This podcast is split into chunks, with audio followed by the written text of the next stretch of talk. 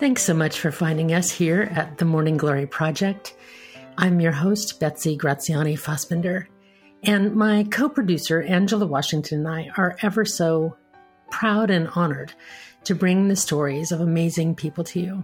These are survivors, thrivers, innovators, and trailblazers who tell us not just their stories, but how they got through whatever they got through to get to where they are.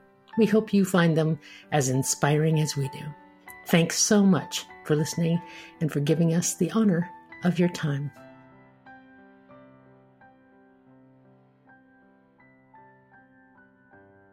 I am so happy today to welcome to the Morning Glory Project Laura Talmus. Now, Laura came to me in a way that guests are now beginning to come to me, which is that somebody, a listener, a past guest, an acquaintance, somebody calls her taps me on the shoulder and says, Hey, there's somebody you need to talk to. And Laura is one of those people. Following the unexpected and tragic death of their daughter, Lili Rachel Smith, in October of 2009, Laura Talmus, along with her husband, Averell, known as Ace Smith, founded Beyond Differences. Passionate about bringing awareness to the issue of adolescent social isolation, Laura is the full time executive director of Beyond Differences. It's a student led social justice organization dedicated to ending social isolation among middle school students. Beyond Differences social emotional learning curriculum is now used in over 9,000 schools across 50 states. They're best known for the national holiday no one eats alone. Oh, I just, that gives me a little shivers, I have to say. The work of Beyond Differences strives to have an effect on every layer of society when it comes to suffering from social isolation, working with families, schools, local and state programs, and even on the national level. This nonprofit organization works to advance social emotional learning and children's mental health. Laura is the recipient of many, many prestigious and amazing awards that you can read about on our website, themorninggloryproject.com. She and her husband Ace live in Marin County, California, neighbors of mine, though we haven't crossed paths yet. I hope we will. And they have a son, Abram, and a daughter in law, and beautiful grandchildren, I know, of whom they're quite proud. Laura Talmus, thank you so much for uh, giving of this time, and welcome to the Morning Glory Project. Thank you, Betsy. It's an honor to be here. Thank you. So, Laura, tell me about your life before 2009 and how that led to where you are now. Yes. Well, I won't go through too much of the detail, but just suffice to say, um, I've lived a wonderful, wonderful life. I was born and raised in New York City, uh, migrated out to uh, the San Francisco Bay Area after college, uh, following my older sister, who I used to follow no matter where she went. I seemed to always be uh, paddling behind her. And this was a great move nearly 45 years ago. I met my husband through politics. We both met working at City Hall in San Francisco, where we were lucky enough to cross paths as colleagues for the then president of the Board of Supervisors. Um, so we both grew up loving politics and being involved in politics. My husband is still a political consultant and strategist, and I developed an expertise for fundraising before I even knew there was such a career. Because politics seems to equal fundraising, right? It does. Unfortunately, Sadly, it is the system uh, that we have, and in order to ensure uh, candidates and issues are passed that reflect our values, it costs a lot of money uh, to run for office or to promote an issue. So I'm comfortable with the system we have. Um, I believe in it. I'm passionate about those who I believe are our public leaders. And not surprisingly, I guess, in terms of my career, I was able to take my fundraising skills and and use them towards progressive uh, nonprofit organizations, uh, social justice organizations, um, and as well as electoral candidates and politics in general. It was there that I sharpened my skills for what was going to become the next chapter of my life, which is running beyond differences. And so, how we got here is probably another question that you'd be interested to know about. Well, so yes, that's exactly where we're going. So often our professional endeavors or our philanthropic endeavors spring from a personal awareness. So tell me about your your family right at 2009, what it was like, and right before that, and what prompted you to start this organization. It is so fascinating how we choose what to dedicate our lives to and what is it that really brings that spark to us, whether caused by pain or caused by uh, commitment or obligation or some way of giving back. If everyone did that, I think we would have an enormous civil society that's even bigger than what we have right now, which is pretty terrific. But in our family situation, uh, we were blessed to have a son that was born in 1990. As you mentioned in the intro, Abram is now 31, going on 32, and he's married with two grand with two children right now. And then we also welcomed our daughter Lili about three and a half years later.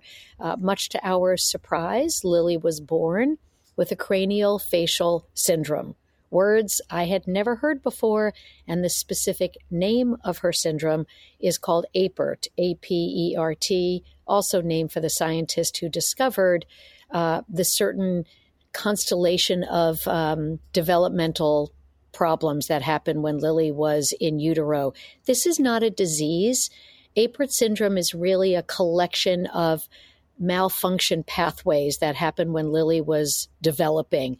And so mm when she was born, it manifested in some pretty obvious ways. One was that her uh, uh, the soft bony uh, sutures in her head that normally collapse as a child is going through the birth canal, they were fused prematurely in Lili's case. So they had to be surgically corrected when she was newborn. Mm. Number two, her fingers and her toes were a little fused together. And that was the first clue that I had that there was something wrong because when they put your newborn baby on your chest, you know, the first thing I noticed was these little mitten hands that she had. Yeah. The next morning, we received the diagnosis that Lili had Apert syndrome. And from that point on, it was almost like strap on your seatbelt. We had no idea what to expect, how we were going to get through this, what it meant. But I can tell you one thing, Betsy. The very first thing I asked was, Is this life threatening? And every doctor said no. Right. So we did what any good, amazing loving parents and family would do. We just decided to just throw ourselves into um, taking care of Lili and providing for her the best that we could. And that was in 1994. So here you are, you have a new baby, and you learn this. You know, everyone has the dream of what their new baby is going to be, and you've already achieved that already. You had a son who was healthy, I presume. Yes. And uh, I hate the word normal, but without other challenges. Yep. And so, and then here you are. Now she had, it's a cranial facial disorder uh, challenge, but it expressed itself in other ways too, hands, other, other kinds of things. So what did this mean for her development? Did it mean that she was conspicuous in her appearance or? Yes, very much so. So what we did medically was obtain the best uh, the best surgeries and the best surgeons and the best advice that we could. So throughout Lili's life, they had recommended staged surgeries that would allow for her brain and her normal development to happen. That was unquestionably a blessing to live near right. institutions such as UCSF and other uh, medical centers. So, on the one hand, that was challenging to go through all the medical issues, but on the other hand, you just put your faith in these children and they are so resilient. And so, Lili was such a happy little baby that no matter what she seemed to be going through, um, she would wake up every day and just be like this beautifully beautiful little child. So we were madly in love, but yes, we dealt with all the medical challenges. Sure. The social challenges really didn't really manifest themselves. I mean, clearly little children at the playgrounds would stare at her a bit in the stroller and what's the matter? And her big brother would sort of say, "Hey, you know, that's my sister." You know, lots of families go through this, Betsy. Lots and lots and lots of families go through this. With whatever kinds of physical challenges they, they might Absolutely. Have. You know, I will say to you that at the end of the day, I'm sure other parents, despite the hardship and the pain and the worry, you become such better parents when you have a child with special needs. There's just another gear that kicks in where you are not only a warrior parent or mom in my case, but a fabulous open hearted, spirited, loving, compassionate person that has to welcome everyone with differences, whether it's other children or your own child, and then you begin to explain those differences to other children who are curious. So there's a path that unfolds in front of you that you just walk. And you figure it out kind of one day at a time, I'm guessing, as you learn these things. It also strikes me, particularly when you have a child whose whose condition is conspicuous to others, that that it it can, it affords you an opportunity to connect in an intimate way, but it, but it also I I can imagine under some circumstances that that made Lili did it make Lili uncomfortable? Did she as she grew a little older, as she got you know past elementary school, when kids might be a little more accepting? Because I noticed that your focus is on middle school years. Tell me a little bit about that and how how it expressed in terms of social life for her and for your family. So, for uh, her early childhood, as you indicated, no, no, differences were noticed among the children that she grew up with, nor among herself. We treated her just like we treated our son. He treated his little sister just like he would expect any big brother. He forced her to go out and play basketball and run laps around the block and do things she never wanted to do, but she did it anyway. She went to Montessori. She went to our public elementary school system. Everything was great. And in middle school, we began to notice that as most children in adolescence sort themselves out, discover their own identities, find their friend group, uh, Lili began to experience what it felt like today to, to know what it is to be socially isolated. Mm. We had no words for that. Fifth grade, sixth grade, by the beginning of seventh grade, it was clear that Lili was really feeling very low about herself. And I was running my own company uh, and would often get phone calls during this during the day from Lili, uh, begging me to come back to our home community and pick her up and bring her home. So you're happy, adaptable, resilient little girl started to feel the impact of her of, her, of being different. Absolutely.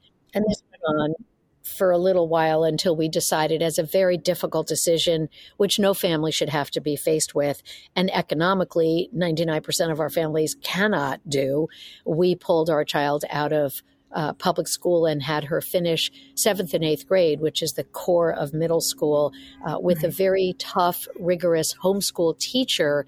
But it was really to get her more focused on her academics and not so worried about who was and wasn't inviting her to lunch at the cafeteria, which is why we developed No One Eats Alone Day as our signature program. So then you say in, in and I read in your introduction that Lili's passing in 2009 and she was what 15 I think? Yes. So her passing was quite unexpected and because you'd told you'd been told of course that her condition was not a life-threatening condition. So this i'm i can only imagine well loving a child and losing her that that's a tragedy. And after that you about how long after that did you decide to begin what am i looking for? Organizing as opposed to sort of acting in, on behalf of your child and your small community, sort of making your impact bigger. What what went into that, and and, and how was it that Lili passed? What what was the well, I, I think that you're asking the, a great question, and I appreciate that because it, it references my earlier comment about you never know what that spark is going to be that really sets off. Um, Lili did pass away in her sleep, uh, when she was in a freshman year of high school, seven weeks after she chose to go out of town to an out of state residential boarding school um, that was a college preparatory. Uh, part of the Quaker Friends School network, if you will, across the United States. And she picked one in the Midwest that had a focus on social justice and community service because she was a very passionate, politically active uh, you know, warrior, if you will, for causes uh, that people had of their own because of the way she felt different. She wanted to get to know others and she wanted to experience what their challenges were and relate to them. And so, not surprisingly, but to my chagrin, she decided to go to an out of state boarding school. And somewhere in the seventh week of her being away, um, she passed in her sleep. To hmm. your point, it was unexpected. It was a tragedy and it was um, the worst thing that could ever happen to a parent or a family. At her memorial service back here in our community of Marin, um, I gave a eulogy about why Lili had left middle school a couple of years earlier and why she had chosen to not go to a local high school, but instead to go out of town. And it was a few of the families, one in particular sitting in the audience, uh, that heard my remarks and went home that night and had a private discussion about whether the child who was themselves only in ninth grade remembered Lili leaving middle school and did they have any reason to remember why they did or didn't include Lili in their act- activities.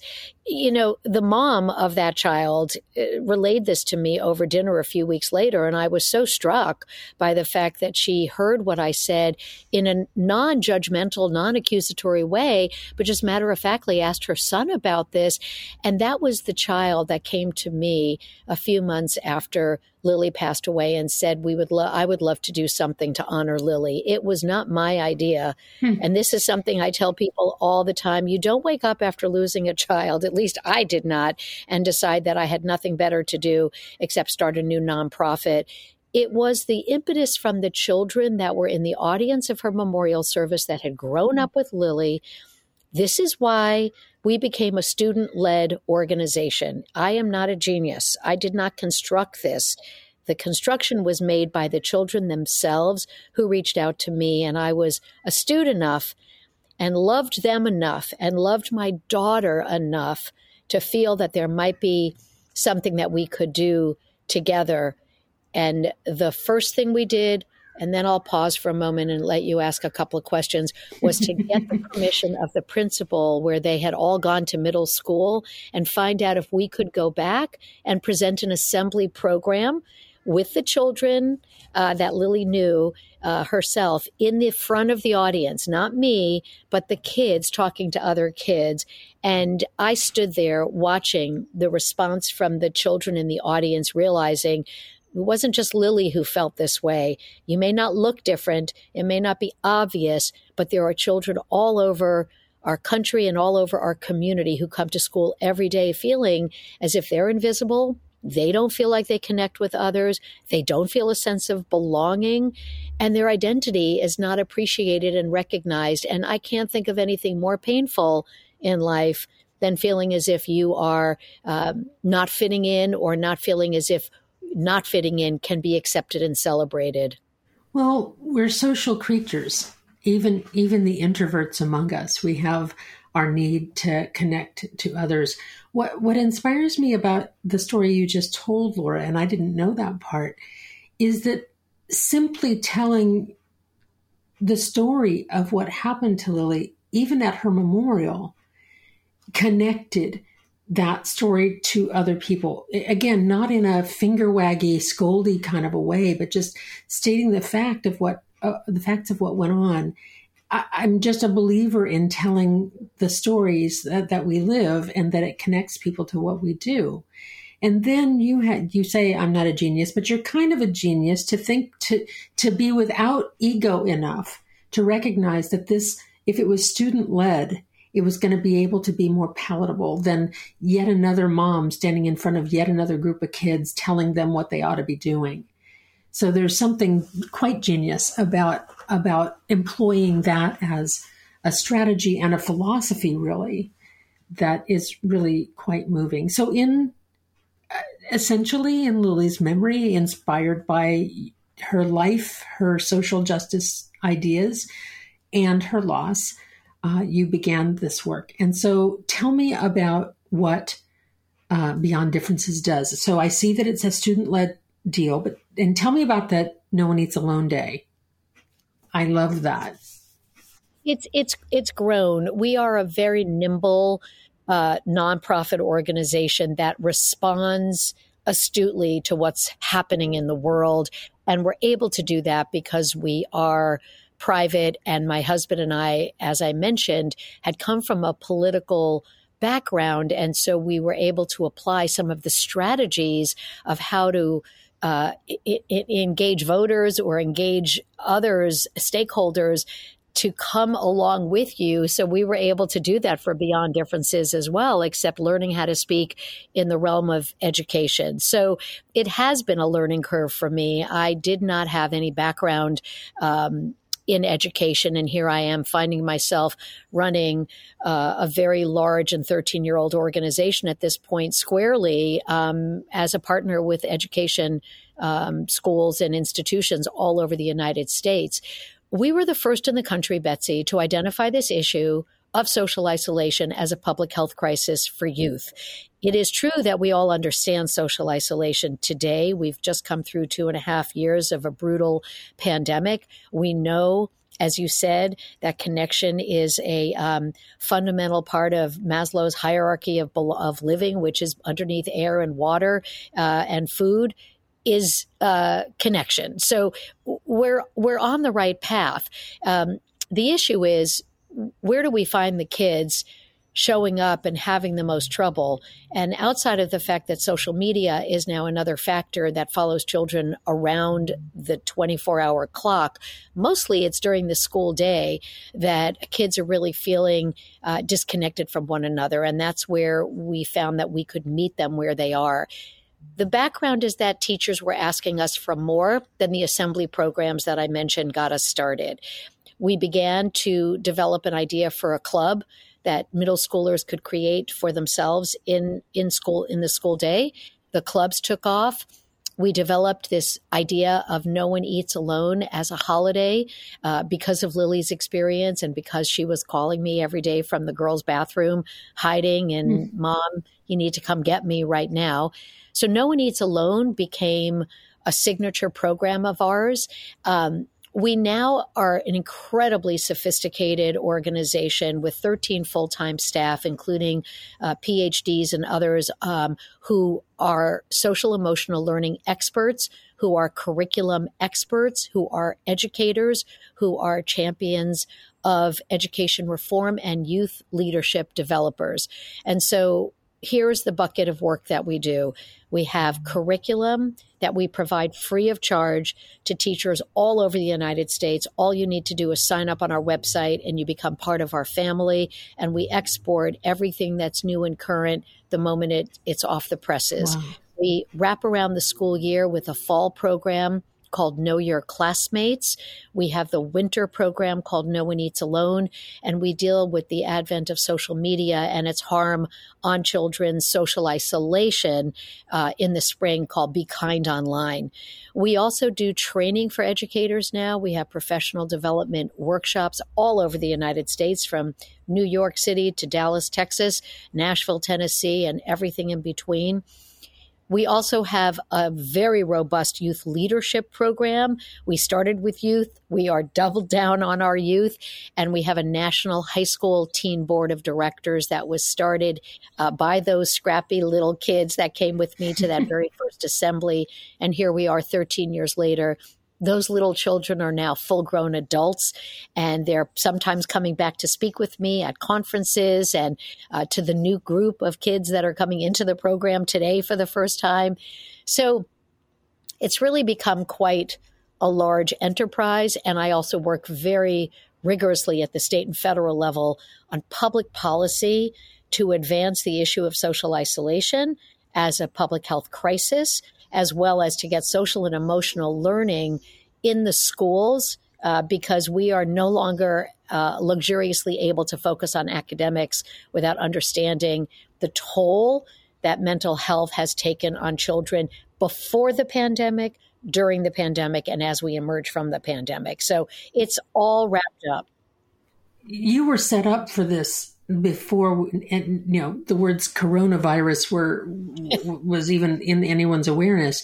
And so uh, i have two things that i want to ask. I want to ask a little bit more about not only the pandemic and how you know i think that so many of us with loved ones and with kids uh, got painfully aware of how, of the effect of social isolation and how that particularly as kids were stuck and, and through no power of their own. So we, we there's that, there's the pandemic issue. And then there's also this, the social media uh, factor. You say exacerbated. You, one would think if one were naive, one would think that gee, for a socially isolated kid, social media could be an extra boost. That could be cool. That's a way for a kid that might be a little off or a little peculiar or a little socially awkward or whatever it might be. That might be their way in to having a society or whatever. That isn't what largely happens, though. Can you tell me about what you see as the impact of social media on kids in, in respect to, with respect to social isolation? It, it is mixed, Betsy. You're absolutely right to point out that teachers have reported that children that are tend to be quieter and not quite as participatory in class discussions actually felt better behind the camera and were able to really blossom and come out and do well in school academically. So there is absolutely that. There is also the connection piece, uh, using social media to stay in touch with friends, to create games online, to create art projects and journal writing and workshops all of that is true. This is the world that we live in now, and the kids that are in our program have grown up in the digital age. So there's no question screens are a fact of life. The part that we take on is not being preachy, as you've talked about earlier. Uh, we don't wag our fingers. We understand that uh, social media is a fact of life. What we do is we try to call out ways in which children may not be aware that their behavior online causes others to feel socially isolated. It could be small, innocuous things by not tagging somebody's name in a photograph. Um, I'm making up the most basic ways that kids could feel like they were left out. But those things hurt. They create physiological responses. And if enough of those uh, negative triggers uh, occur, a child could really constantly be in a state of trauma around not being liked, not being accepted, not being included. Well, to say nothing fact that it can also go the route of of bullying and those kind of, you know, it can it can go in an extreme way too. We've taken on social media companies that have created platforms that allow for anonymous bullying and teasing that is incredibly hurtful and irresponsible. And so we've done a lot of activism in our organization to take that on. Mostly, though, we're not we're not the organization like one of the other ones I think is the best in the world is Common Sense Media, who rates and helps parents understand what their kids should or should not be watching. We don't do that. What we do is try to connect the dots between social isolation and social media, social isolation and screen time. And we teach children how to recognize those signs and uh, navigate around them differently if they had the tools and the training to do that. So we're very clear about that. Yeah. So, in, in our moments remaining, I, I want to ask more personal questions, which are I think of two things. Certainly, raising a child with, that has special needs or challenges, losing that child, and running this nonprofit organization doing what you do what what are the tough parts? What what is hard for you? And how do you get through that? How do you get through the times that are overwhelming or discouraging or, or painful? Um, thank you for asking that. You know, Lili's been gone for 13 years, and yet I have chosen to painfully relive her life with me minute to minute of my day job now. And in one sense, it has healed and kept me close to her so that I resist the urge to bury Lili's memory with so much scar tissue, which would be easier in some respects because it's not so painful to forget. I chose a different path. The grueling part of this path is watching Lili on video, hearing Lili's voice, and watching Lili as an alive person, wondering what she would be like right now. Mm-hmm. And as a mom, um, it's just the most excruciating thing to relive Lili as if she was a hologram, except there she was captured on film. And I watch them all the time. So uh, she's so much a part of my heart. I have steeled myself to be able to talk about Lili and not cry in public because I am determined to keep my daughter's memory and life's memory alive and give purpose to it. There was a moment, Betsy, where I began to turn from Lili being a single child who experienced this to understanding I had a responsibility to millions of children that were attending schools all over the United States who felt the way Lili did. And my programs mattered to them and to their livelihoods. And so I was determined to sort of care about them as well as an executive res- director's responsibility. So that helped me rise to the professional degree that I have risen.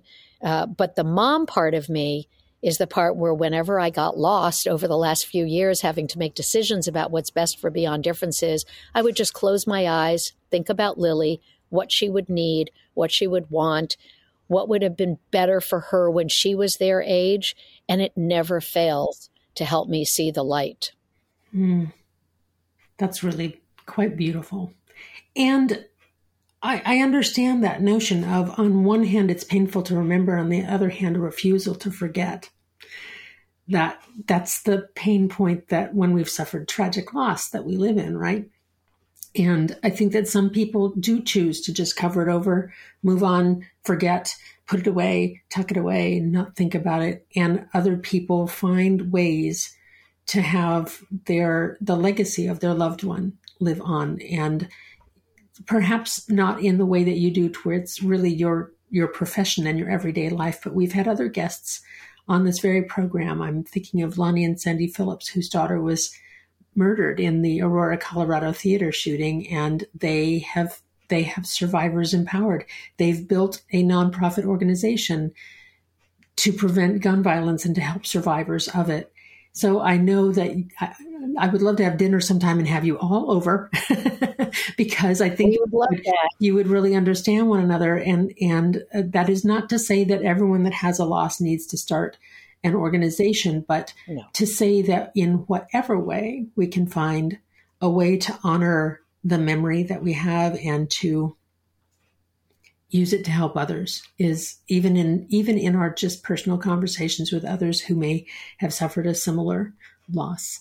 Well, I want to thank you, Laura Talmus, so much for not only this time on the Morning Glory Project, for, but for the amazing work that you're doing. These children whose names I do not know, the children in my community, in my state, in my country that you are helping to affect is helping to build a better society that I get to live in and that my children and potential grandchildren will grow up in. And so I'm exceedingly grateful for the work you do. And I want to thank you for this time and for what you've done and for what your family has done for, for kids in our community. Thank you.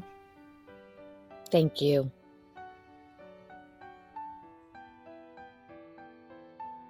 Once again, after leaving a conversation with one of my guests on the Morning Glory Project, this one, Laura Talmus, I'm moved and in awe of how people make it through what they make it through. Losing a child is every parent's worst nightmare, really. And to endure that, but not just to endure it, to then make meaning of it it made me really wonder, in terms of the extra blooms for me, what in my life that might be painful or joyful for that matter, what can I do to make meaning of that for myself and for others around me? For some people, it's like it is with Laura, and that she made an organization of it. And for some of it, it's just about opening our hearts to neighbors or friends or family or loved ones or acquaintances or our community or our teachers or our kids simply by sharing the story. It's a pretty nice extra bloom. I'm so impressed by what Beyond Differences does, and you can find out more about it by going to beyonddifferences.org. So that's going to have two D's in the middle of it, one word, but all smushed together like websites are, beyonddifferences.org, and find out whether you can contribute. Maybe you've got a few extra nickels in the couch cushions you can toss their way, or maybe you can contribute in a way in your own community, helping to bring the work that they do to your schools. That's some pretty good extra blooms for the day. Thanks so much for listening to the Morning Glory Project and We treasure the gift of your time, and we hope for you to have a beautiful opportunity to bloom.